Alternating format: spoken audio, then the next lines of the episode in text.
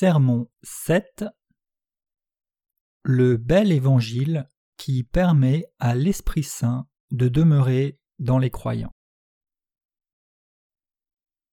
Ésaïe 9, versets 5 et 6 Car un enfant nous est né, un fils nous est donné, et la domination reposera sur son épaule, on l'appellera admirable, conseiller, Dieu puissant, Père éternel, Prince de la paix. Donner à l'empire de l'accroissement et une paix sans fin au trône de David et à son royaume, l'affermir et le soutenir par le droit et par la justice, dès maintenant et à toujours, voilà ce que fera le zèle de l'Éternel des armées. Qu'est-ce qui permet à l'Esprit Saint de demeurer dans les croyants? Le bel évangile de l'eau l'Esprit. Pour recevoir l'Esprit Saint, nous devons avoir foi en l'évangile de l'eau et l'Esprit. Notre Seigneur est nommé admirable, conseiller, Dieu puissant. Notre Seigneur est mentionné comme le chemin vers le ciel. Jésus-Christ a donné à chacun le cadeau du bel évangile. Cependant, dans ce monde, il y a tant de personnes qui vivent toujours dans les ténèbres. Ils essayent de s'échapper de cette obscurité, mais parce qu'ils ne connaissent pas le bel évangile, ils ne peuvent jamais échapper à leurs péchés. Au lieu de cela, ils s'égarent à cause de leur croyance en de fausses doctrines. Ceux qui cherchent la vérité, au contraire, rencontreront le bel évangile et vivront le reste de leur vie remplis des bénédictions de Dieu. Je crois que c'est la bénédiction spéciale de Dieu qui me permet de les aider à trouver le bel évangile et à être lavés de leurs péchés. Donc, être libéré du péché serait impossible sans sa bénédiction. Si nous avons rencontré le Seigneur et avons reçu l'Esprit Saint, alors nous sommes beaucoup bénis. Ce qui est dommage, c'est que beaucoup de personnes ne sont pas conscientes que la bénédiction de Dieu vient de la foi en ce bel évangile. La bénédiction de Dieu résulte de la foi en ce bel évangile qui nous a été donné par Jésus-Christ, son seul Fils engendré. Jésus est celui qui nous sauve des péchés du monde et nous bénit dans sa miséricorde. Personne d'autre ne peut nous sauver de nos péchés ou nous aider à effacer la culpabilité dans notre cœur. À qui est-il possible de se sauver de ses propres péchés? Et de la peine de la mort éternelle Dieu nous dit Telle voie paraît droite à un homme, mais son issue, c'est la voie de la mort. Proverbe 16, 25. Les gens établissent leur propre religion et se dirigent eux-mêmes vers la destruction et la mort. Beaucoup de religions se vantent de mettre l'accent sur la justice et montrent leur propre façon de sauver les gens de leurs péchés mais c'est seulement l'évangile de l'eau et de l'esprit que notre Seigneur nous a donné qui peut nous sauver de tous nos péchés. Seul Jésus est le Sauveur qui peut sauver les pécheurs de leurs péchés. Dans Jean 14, verset 6, notre Seigneur a dit Je suis le chemin, la vérité et la vie. Il a donné sa propre chair et son sang à ceux qui étaient sur le chemin de la mort il s'est aussi révélé comme le chemin vers la vraie vie. Dieu dit que si on ne croit pas au bel évangile de Jésus, on ne peut pas entrer au royaume du ciel. Nous devons croire en l'évangile de l'eau et l'esprit, être pardonnés pour nos péchés et croire qu'il est notre Sauveur pour entrer dans le royaume du ciel. Une fois dans l'Israël antique.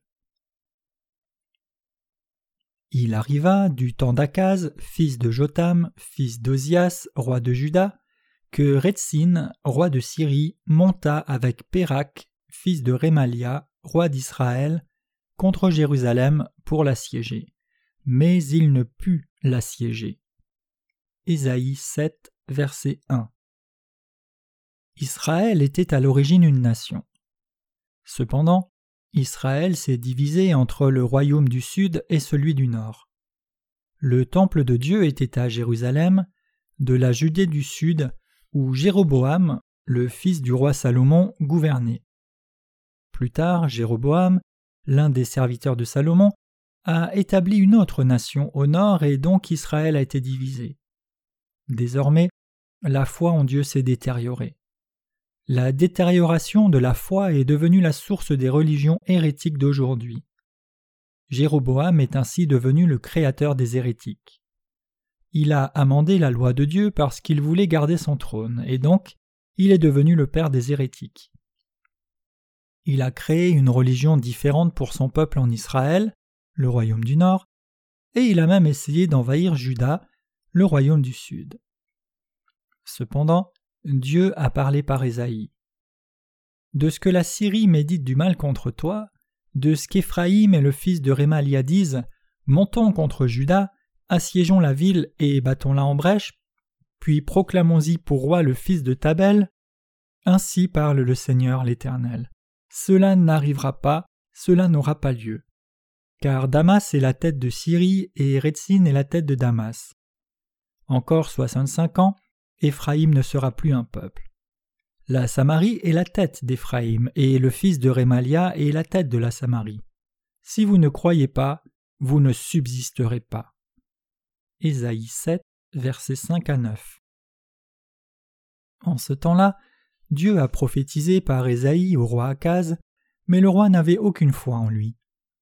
Akaz était simplement préoccupé de ne pas pouvoir tenir bon devant l'armée de Syrie, mais en apprenant que la Syrie et Israël s'étaient alliés entre eux pour une invasion, il tremblait de peur. Mais un serviteur de Dieu, Ésaïe, est venu et lui a dit Dans moins de soixante-cinq ans, le Nord, Israël, ne sera plus un peuple et la mauvaise conspiration que les deux rois ont formée ne se réalisera jamais. Le serviteur de Dieu a dit au roi Akaz de chercher un signe de Dieu. Demande en ta faveur un signe à l'Éternel ton Dieu. Demande-le, soit dans les lieux bas, soit dans les lieux élevés. Ésaïe 7, 11. Écoutez donc, maison de David. Est-ce trop peu pour vous de lasser la patience des hommes que vous lassiez encore celle de Dieu? C'est pourquoi le Seigneur lui-même vous donnera un signe. Voici, la jeune fille deviendra enceinte, elle enfantera un fils, et elle lui donnera le nom d'Emmanuel. Isaïe 7, versets 13 et 14. C'était sa prophétie, qu'il sauve son peuple de leurs péchés. Qui est ennemi de Dieu?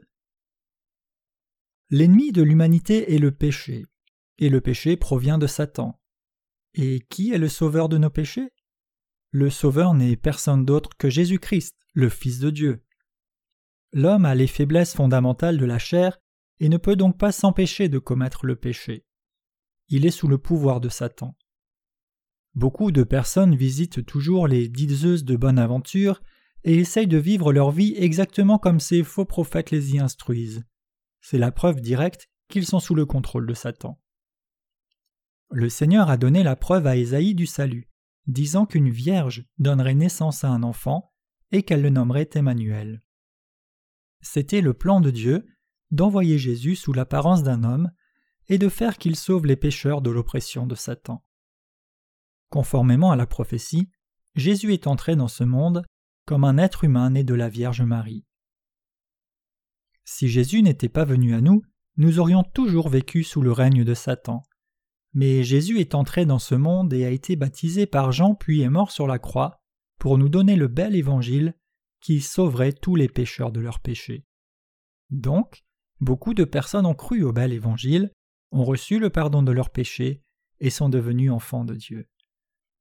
Même de nos jours, beaucoup de théologiens se disputent quant au fait de savoir si Jésus-Christ est Dieu ou homme. Les théologiens conservateurs disent Jésus est Dieu, mais les nouveaux théologiens répliquent en soutenant que Jésus était l'enfant illégitime de Joseph. Quelle affirmation lamentable. Quelques nouveaux théologiens disent qu'ils ne peuvent pas croire que Jésus ait eu la capacité de marcher sur l'eau. Ils disent Jésus a en réalité marché sur une colline basse et, à l'horizon avec ses disciples, le voyant de loin, ils ont pensé qu'il marchait sur l'eau. Les docteurs actuels en divinité qui appartiennent à la nouvelle école de pensée de théologie ne sont pas tous des grands théologiens. La plupart d'entre eux veulent croire seulement ce qu'ils peuvent comprendre dans la Bible. Pour donner un autre exemple, la Bible dit que Jésus a nourri cinq mille personnes avec deux poissons et cinq pains. Mais il reste très sceptique quant à ce miracle. Il l'explique en termes suivants. Les gens suivaient Jésus et mouraient de faim. Donc, Jésus a demandé à ses disciples de réunir toute la nourriture restante. Alors un enfant lui a donné son repas et tous les autres adultes ont été touchés et ont pris leur propre nourriture. Ainsi, après qu'ils aient réuni toute la nourriture ensemble et après avoir mangé, il restait douze paniers. Cette sorte de théologiens essaye simplement d'adapter la parole de Dieu à leur compréhension très limitée. Croire en la vérité de Dieu, c'est simplement avoir la foi au bel évangile que Dieu a donné. La foi ne signifie pas croire une chose juste parce qu'elle semble avoir une signification, et ne pas croire quelque chose d'autre parce qu'elle ne semble pas en avoir. Que nous puissions le comprendre ou non, nous devons avoir confiance en lui et accepter ses paroles telles qu'elles sont écrites. Le fait que Jésus soit venu à nous comme le Fils de l'homme signifie qu'il a été envoyé pour nous sauver de tous nos péchés. Jésus, qui est Dieu, est venu sur cette terre pour nous sauver. Ésaïe avait prophétisé qu'il viendrait à nous comme le Fils de l'homme, né d'une vierge. Dans Genèse 3.15, le Seigneur dit au serpent Je mettrai inimitié entre toi et la femme, entre ta postérité et sa postérité. Celle-ci t'écrasera la tête et toi, tu lui blesseras le talon. Cela signifie que Dieu avait projeté d'envoyer Jésus, sous une apparence humaine, comme notre Sauveur pour sauver l'humanité de ses péchés. Dans la Bible, il est écrit Ô mort, où est ta victoire? Ô mort, où est ton aiguillon?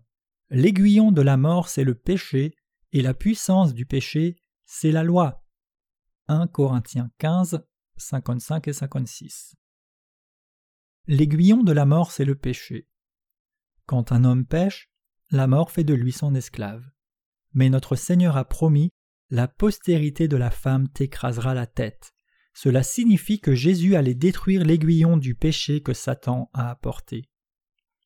Jésus est entré dans ce monde, a été baptisé pour emporter tous nos péchés, puis a été crucifié et jugé pour eux. Il a sauvé de leurs péchés tous ceux qui croient au bel évangile.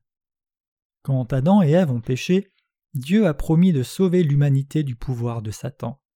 Dans le monde moderne, les ennemis de Dieu sont ceux qui ne croient pas au bel évangile. Pourquoi Jésus est-il né dans ce monde? Dieu nous a donné la loi et le bel évangile pour nous sauver de nos péchés. Sous la loi de Dieu, les gens sont devenus des pécheurs en sa présence. De même, la loi a été donnée pour que les gens en viennent à connaître leurs péchés. Quand les gens sont devenus des esclaves du péché et de la loi elle-même, notre Seigneur est entré en ce monde pour accomplir les exigences justes de la loi. Jésus est né sous la loi. Il est né à l'époque de la loi. La raison pour laquelle les gens ont eu besoin de la loi est qu'ils avaient besoin de connaître leurs péchés pour recevoir le pardon pour eux.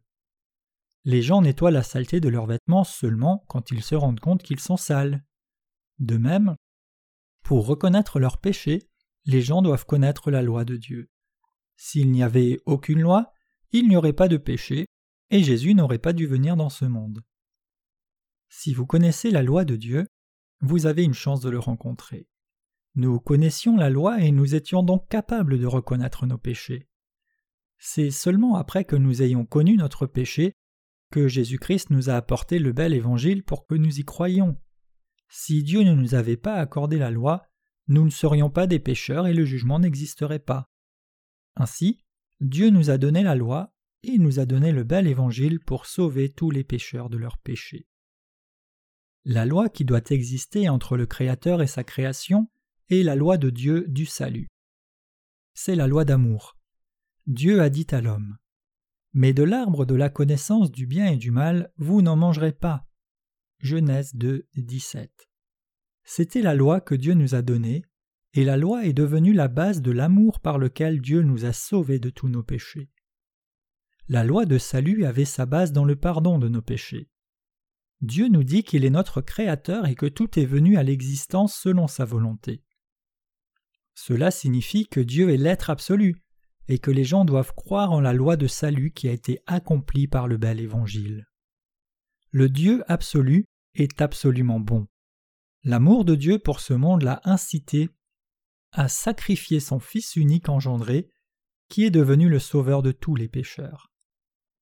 Si Dieu nous avait fait et ne nous avait pas donné le bel évangile pour nous sauver de nos péchés, nous aurions élevé des plaintes contre lui.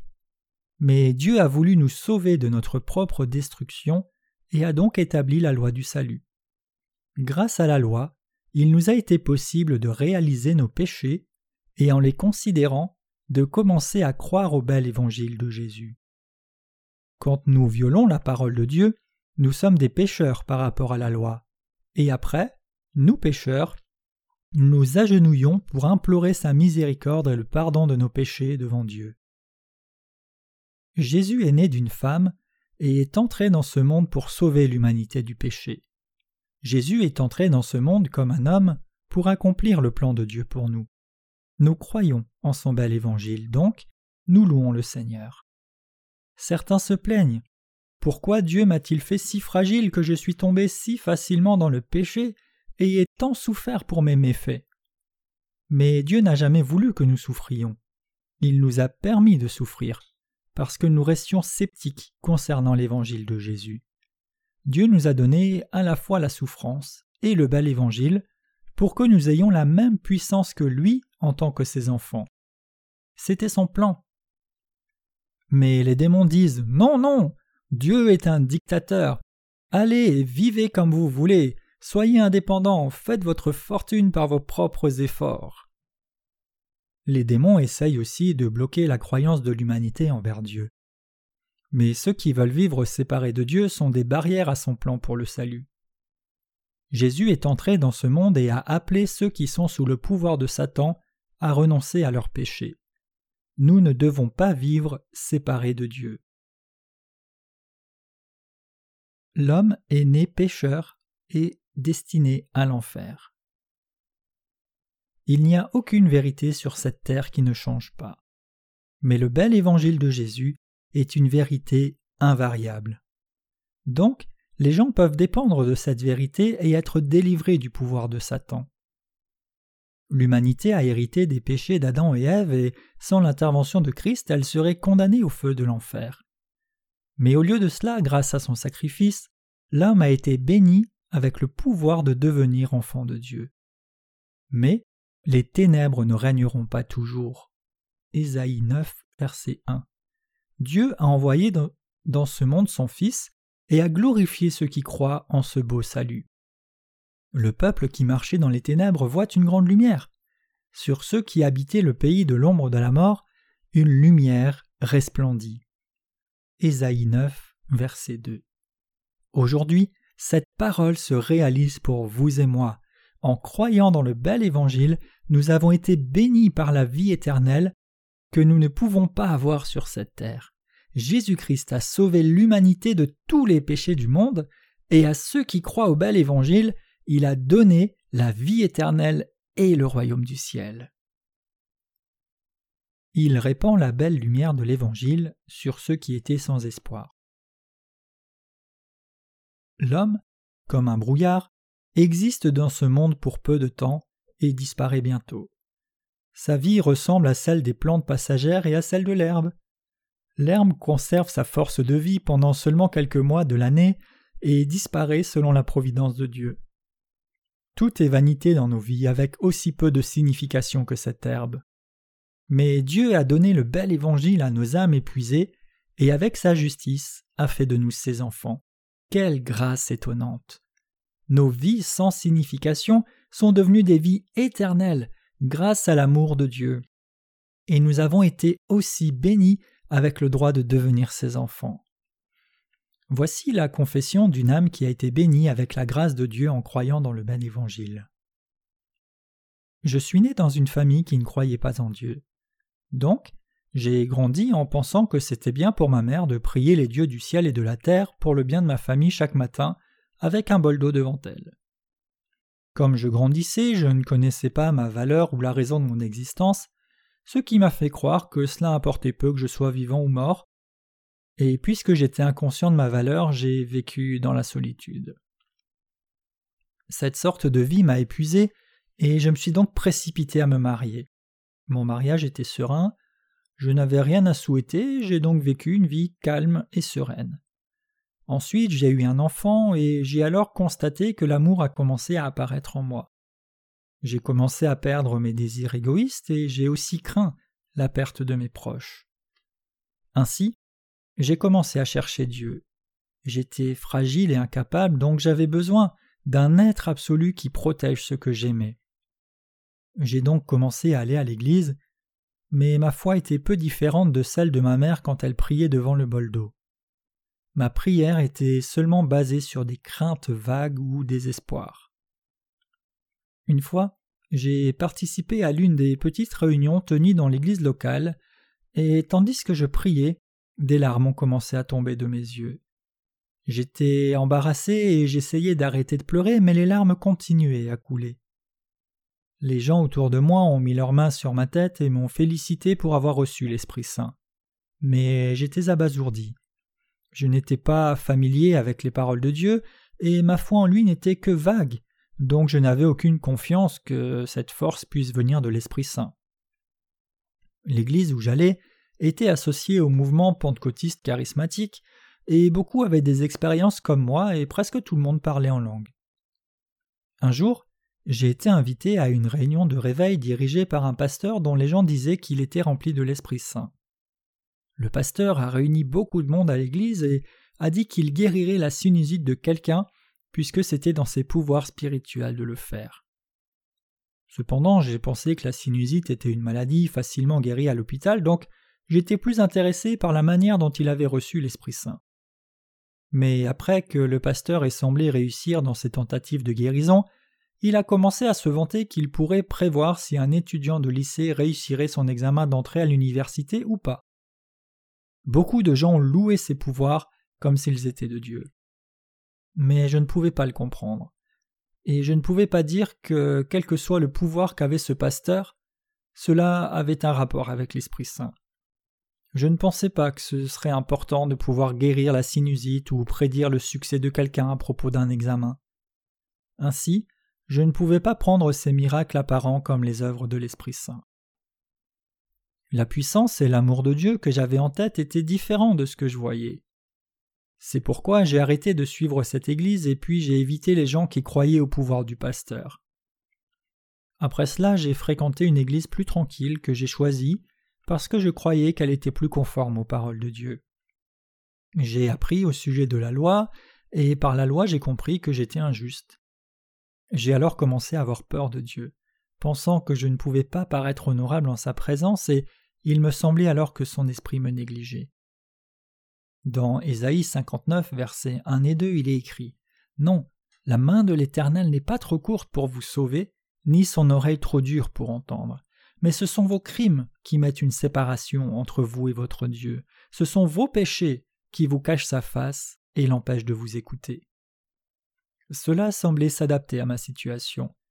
C'était impossible pour moi de devenir son enfant et de recevoir l'Esprit Saint parce que tout ce que je faisais ou pensais était mauvais.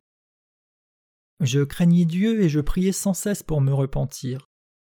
Personne ne m'avait dit de le faire, mais je voulais être debout honorablement devant Dieu. Parce que j'étais coupable, je faisais sincèrement encore plus de prières de repentance mais ces prières n'ont pas réussi à me laver de mes péchés. Tout ce que j'ai fait, c'était lui montrer mes pensées et ma sincérité, mais mes péchés étaient toujours en moi.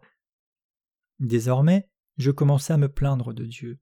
Je voulais être parfait à ses yeux, mais je ne pouvais pas être parfait tout de suite. Ainsi mes plaintes et mes péchés ne faisaient que s'accumuler. Pendant ce temps de confusion religieuse, mon père a été blessé. Il a souffert pendant quarante jours dans des salles d'opération et des lits d'hôpital avant de mourir. Mais je n'ai pas pu prier une seule fois pour mon père. J'étais un pécheur, donc je pensais que si je priais pour mon père, sa douleur ne ferait qu'empirer. J'étais affligé de mon manque de foi et je voulais suivre Dieu mais je ne le pouvais pas. Donc j'ai continué à me plaindre et enfin je me suis détourné de lui. Ma vie religieuse a fini comme ça. Je pensais que si j'avais cru en lui, son esprit demeurerait en moi et que je trouverais la paix. Mais ce n'était pas le cas. Après cela, ma vie est devenue encore plus insignifiante et j'ai vécu dans la crainte et la tristesse. Mais le Seigneur ne m'a pas abandonné. Il a permis que je rencontre un croyant qui avait vraiment reçu l'Esprit Saint par la parole de Dieu. J'ai appris de cette personne que Jésus avait pris nos péchés par son baptême par Jean et qu'il avait été jugé pour eux sur la croix. Donc, tous les péchés de ce monde, y compris le mien, ont tous été pardonnés. Quand j'ai entendu et que j'ai compris cela, j'ai pu voir que tous mes péchés ont été lavés.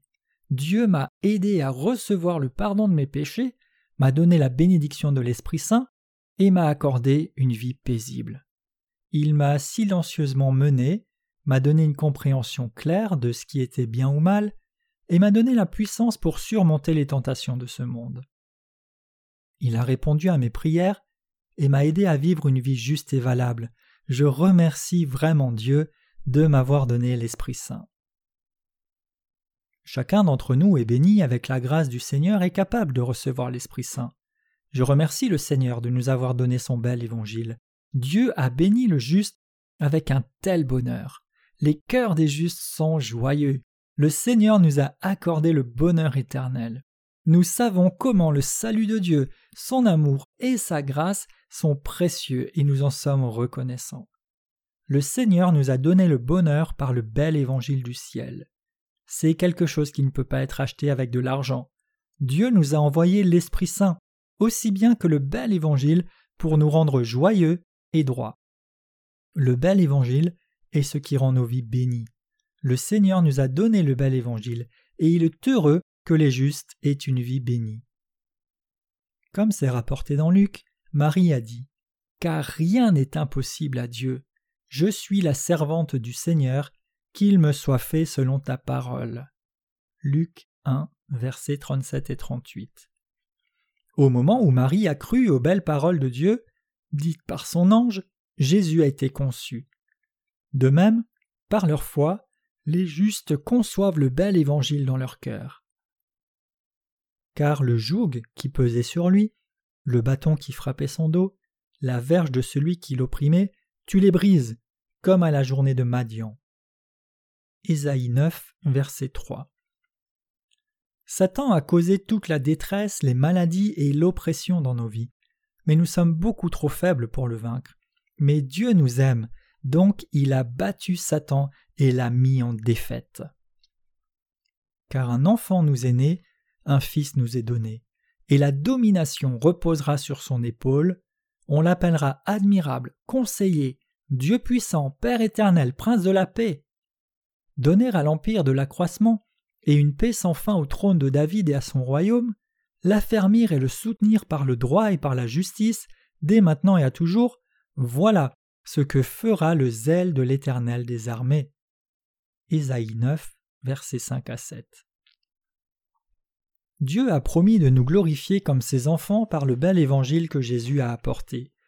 Il a vaincu Satan conformément à sa promesse et nous a délivrés du pouvoir de Satan. Le Seigneur est venu sur la terre et avec sa puissance a promis d'emporter toute l'obscurité du péché. Donc, nous appelons aussi notre Seigneur l'admirable. Il a fait beaucoup d'admirables et de merveilleuses choses pour nous. La décision de venir dans ce monde en tant que Fils de l'homme reste mystérieuse. Venez et plaidons, dit l'Éternel. Si vos péchés sont comme le cramoisi, ils deviendront blancs comme la neige. S'ils sont rouges comme la pourpre, ils seront comme la laine. Ésaïe 1, 18. Le Seigneur a promis de nous sauver de nos péchés et de nous donner le pardon éternel. Jésus est mentionné comme l'admirable, et en conséquence, il a fait des œuvres admirables pour nous. Son nom sera appelé Conseiller, Dieu puissant.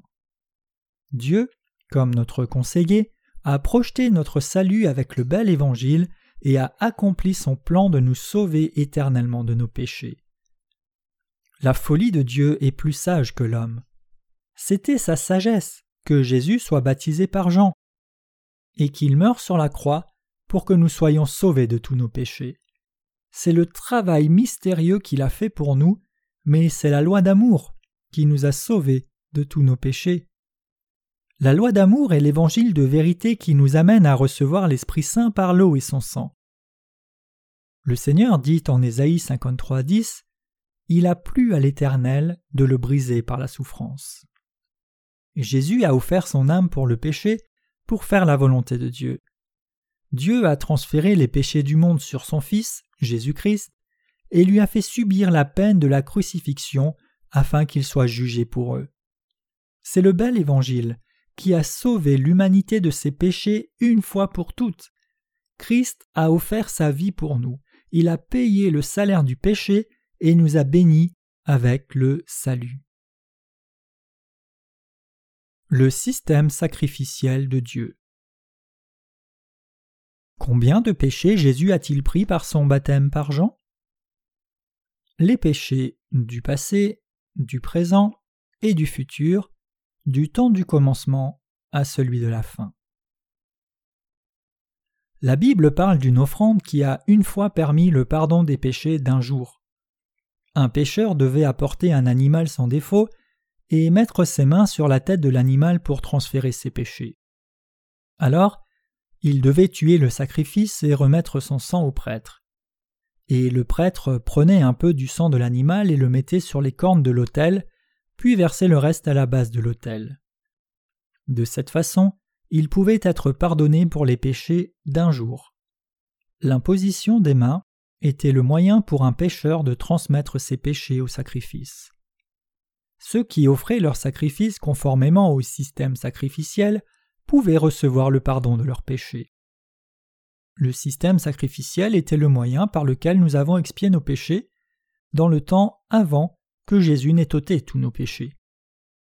Dieu avait aussi nommé le jour d'expiation pour que le peuple d'Israël puisse faire l'expiation pour les péchés commis pendant la durée d'une année entière. Le sacrifice avait lieu le dixième jour du septième mois.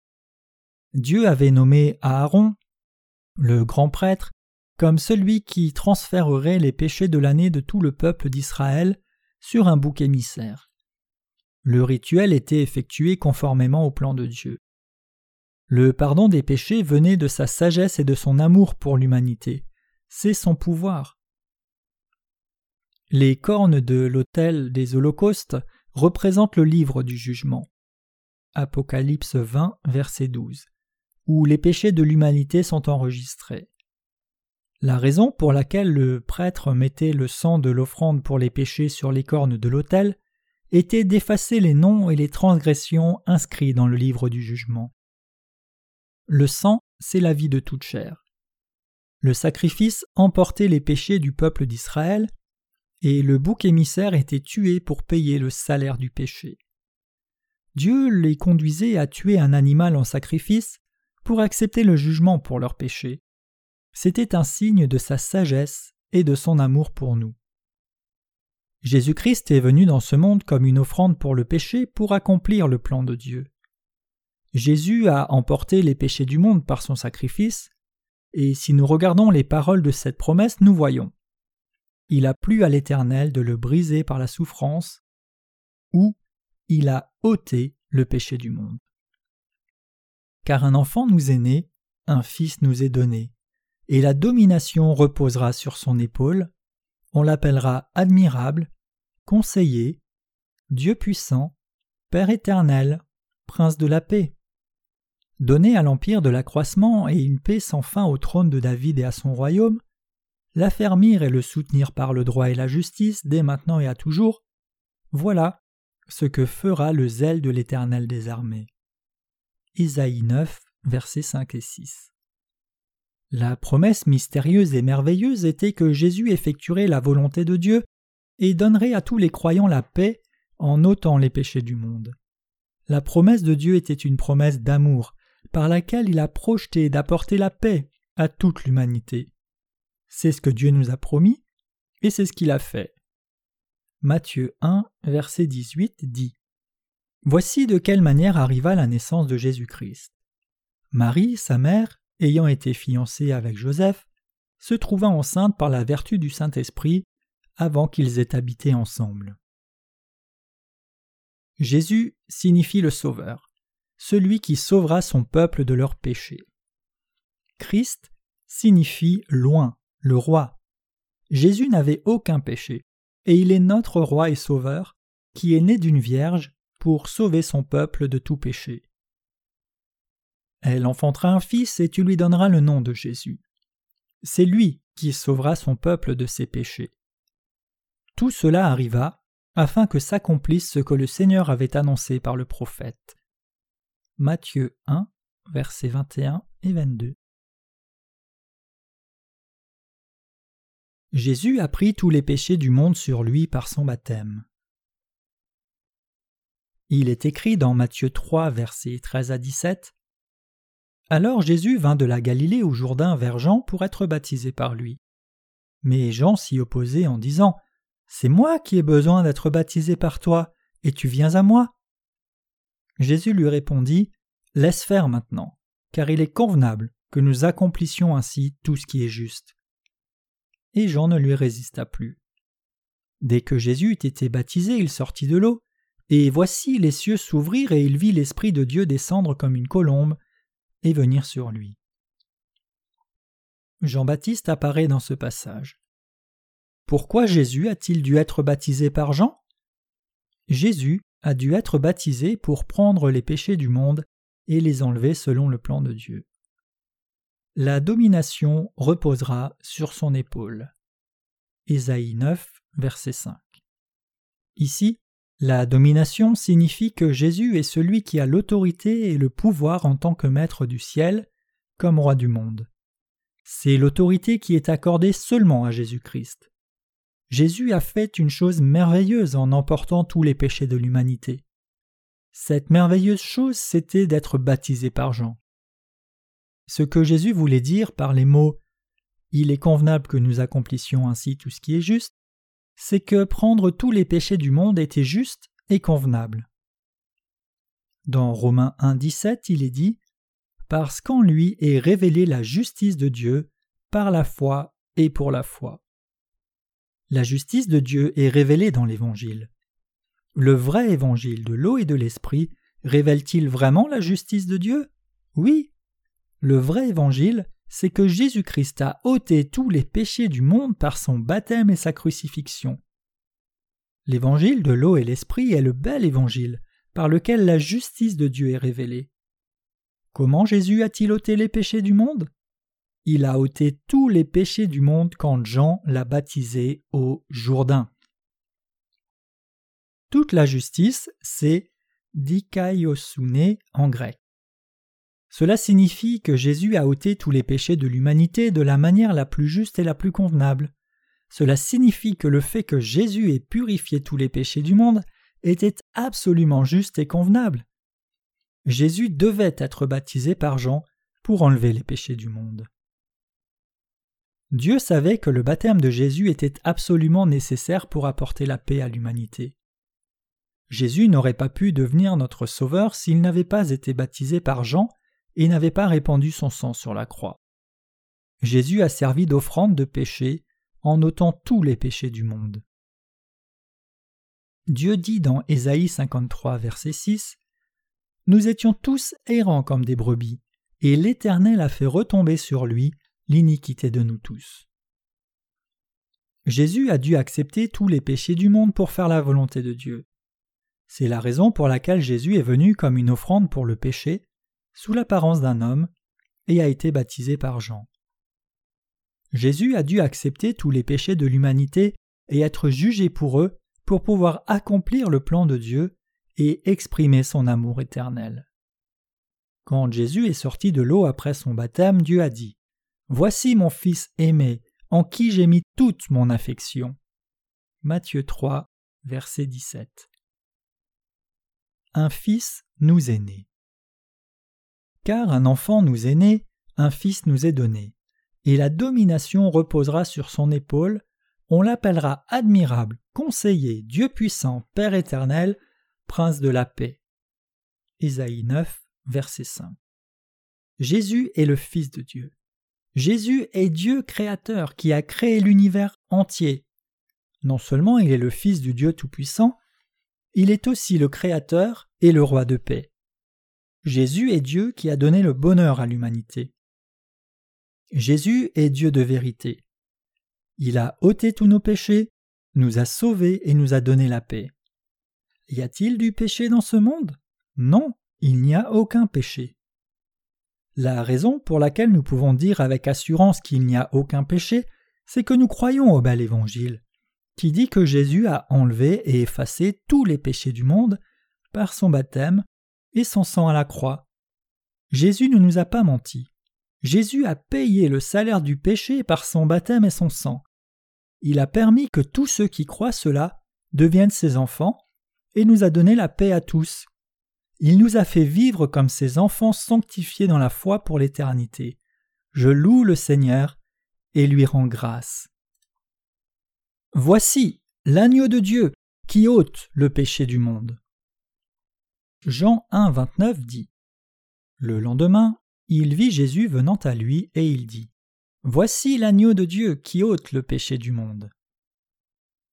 Jésus-Christ est apparu de nouveau devant Jean-Baptiste le jour après qu'il ait ôté tous les péchés du monde par son baptême.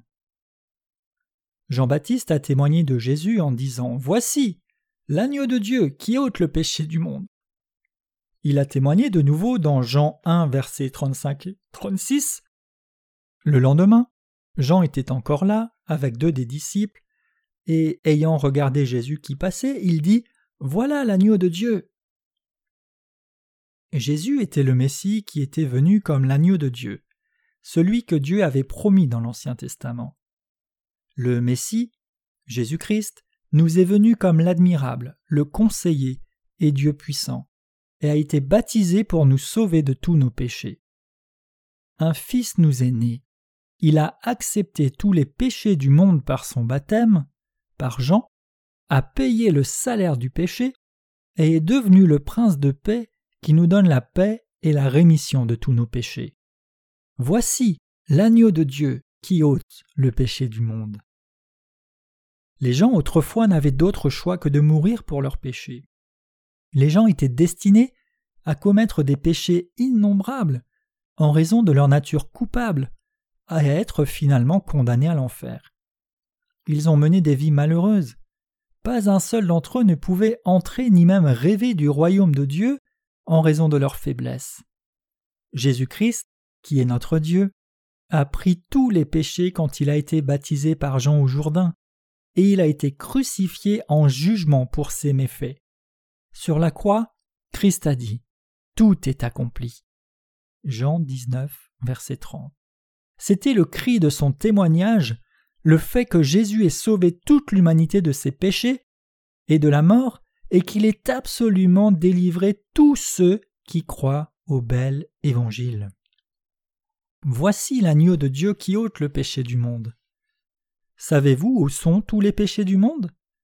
Ne sont-ils pas sur le corps de Jésus-Christ? Où sont tous les péchés et les transgressions qui nous ont humiliés dans ce monde? Ils ont tous été transférés sur Jésus-Christ. Où sont tous nos péchés? Ils sont dans la chair de celui qui a la domination sur son épaule.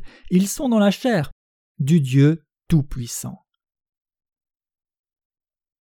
Tous les péchés, de la naissance jusqu'à la tombe.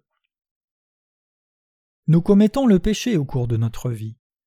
Nous avons commis des péchés depuis les jours où nous sommes nés jusqu'à notre vingtième anniversaire. Où vont ces péchés? Ils sont transférés sur la chair de Jésus-Christ. Les péchés que nous avons commis entre l'âge de 21 et 40 ans sont aussi sur Jésus. Peu importe la longueur de la vie d'une personne, tous les péchés qu'il a commis du commencement de sa vie jusqu'à la fin ont été transférés sur Jésus-Christ. Tous les péchés que l'humanité a commis, depuis Adam jusqu'à la dernière personne sur cette terre, ont été transférés sur Jésus. Même les péchés de nos enfants et petits-enfants ont déjà été transférés sur Jésus. Tous les péchés ont été transférés sur Jésus au moment où il a été baptisé. Y a-t-il toujours des péchés dans ce monde? Non, pas un seul n'est resté. Il n'y a aucun péché qui reste dans ce monde parce que nous croyons au bel évangile que Jésus-Christ nous a donné. Avez-vous le péché dans votre cœur? Non. Amen. Nous croyons au bel évangile qui dit que Jésus-Christ nous a sauvés de tous nos péchés. Nous louons Jésus le Tout-Puissant d'avoir fait ce merveilleux travail pour nous. Jésus-Christ a rétabli nos vies perdues. Maintenant, nous croyons au bel évangile et nous pouvons être capables de vivre avec Dieu. Même les gens qui étaient les ennemis de Dieu, les pécheurs qui n'avaient aucun autre choix que de se cacher dans des forêts sombres, peuvent maintenant être sauvés de leurs péchés en croyant dans le bel évangile. Le bel évangile nous apprend que le Seigneur a lavé tous nos péchés quand il a été baptisé par Jean, crucifié et ressuscité. Nous sommes devenus les enfants sanctifiés de Dieu en croyant dans l'évangile de Jésus. Jésus a offert son propre corps comme offrande pour nos péchés. Lui, le Fils du Dieu Tout-Puissant, qui n'a jamais commis un seul péché dans ce monde, a ôté tous les péchés du monde et a sauvé tous ceux qui croient en lui. Ésaïe 53.5 dit Il a été blessé pour nos péchés, brisé pour nos iniquités. Jésus a ôté tous les péchés du monde, y compris le péché originel et les péchés actuels, et n'a commis aucune transgression. Il a payé le salaire des péchés par sa mort à la croix et nous a ainsi sauvés de tous nos péchés. Jésus a enlevé et nettoyé tous les péchés du monde par ce bel évangile. Nous avons trouvé la nouvelle vie en Jésus. Ceux qui croient en ce bel évangile ne sont plus morts spirituellement. Nous avons maintenant la vie nouvelle et éternelle, car Jésus a payé tout le salaire de nos péchés. Nous sommes devenus les enfants de Dieu en croyant dans le bel évangile de Jésus-Christ. Croyez-vous que Jésus-Christ est le Fils de Dieu? Croyez-vous aussi qu'il est votre Sauveur? Je le crois. Jésus-Christ est notre vie. Nous avons trouvé la nouvelle vie par lui. Nous avons été destinés à mourir à cause de nos péchés et transgressions, mais Jésus a payé le salaire des péchés par son baptême et sa mort sur la croix. Il nous a délivrés de notre esclavage du péché, du pouvoir de la mort et de la servitude de Satan. Le Seigneur est Dieu qui nous a sauvés de nos péchés est devenu le sauveur de tous ceux qui croient en Jésus. Quand nous regardons Hébreux 10 versets 10 à 12, 14 et 18, nous pouvons voir que le Seigneur nous a sanctifiés pour qu'il n'y ait aucun nouveau besoin de recevoir la rémission des péchés. Nous entrons dans le royaume de Dieu en croyant en Jésus. Nous étions destinés à mourir pour nos péchés et transgressions, mais nous sommes maintenant capables d'entrer au ciel et de jouir de la vie éternelle en croyant dans le baptême de Jésus et son sang. Le bon berger donne sa vie pour ses brebis. Jean 10, verset 11. Notre Seigneur est venu dans ce monde pour nous sauver des péchés du monde par son baptême, sa mort sur la croix et sa résurrection. Il donne aussi le séjour de l'Esprit Saint à ceux qui ont reçu la rémission de leurs péchés en croyant dans cette vérité. Merci Seigneur. Votre évangile est le bel évangile qui peut donner aux croyants le séjour de l'Esprit Saint. Alléluia. Je loue le Seigneur.